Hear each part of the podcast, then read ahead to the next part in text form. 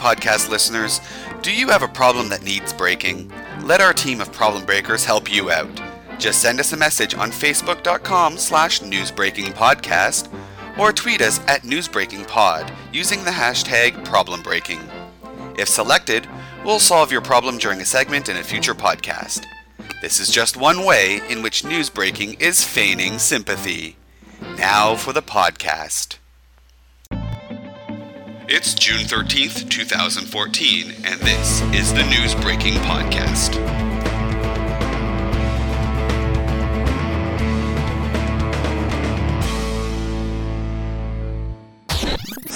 Hello, everyone. This is Chris Besler, and this is the News Breaking Podcast, where headlines meet punchlines.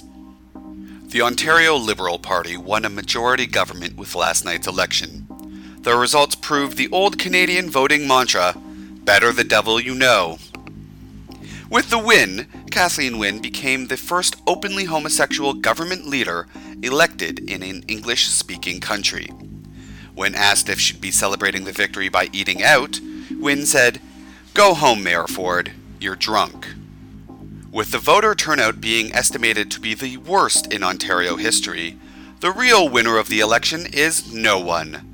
No one will begin his term immediately by doing nothing at all. In other words, business as usual at Queen's Park.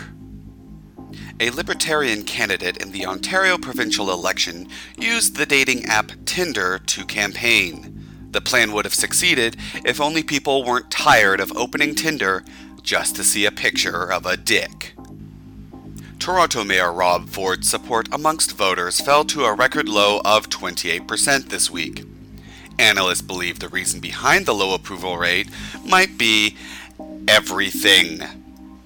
A computer program has passed the Turing test. The test is used to determine if an artificial intelligence can trick people into thinking it is human. The emotionless program goes by its formal name, Prime Minister Stephen Harper. Heinz Ketchup and Ford Motors announced a partnership to repurpose tomato skins to make car components, including wiring brackets. You say tomato, I say flaming wreckage of death. Zookeepers at the Toronto Zoo are trying to determine if one of its pandas is pregnant. They thought about asking her, but if she said no, it would be awkward since they work together, so they decided to use science. A man stuck in an airport overnight went viral with a music video he filmed around the airport. So a man can run around an airport taking video of everything, but I can't bring more than 100 milliliters of water. This is how the terrorists win. Entrepreneurs are attempting to create a new currency. Dubbed good coins, this is currency you can earn by exercising. So, good news, you can be both fat and poor.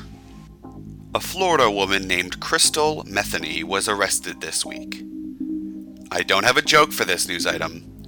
I just wanted you to know that there's a woman named Crystal Metheny. An Arizona man was arrested for unlawfully discharging his gun when he tried to shoot the moon. The man proved the old saying, shoot for the moon. Even if you'll fail, you'll land behind bars. A Florida man was arrested for beating his brother with a three foot long marijuana plant. He was charged with assault with a blunt object. Three men have escaped from a Quebec prison using a helicopter to flee. While the helicopter escape was remarkable, the truly impressive feat was smuggling the helicopter into the prison. An Alaska woman is trying to get permission to change her daughter's middle name to Awesome. The woman said that Awesome was actually her second choice, as someone already took the name Crystal Metheny.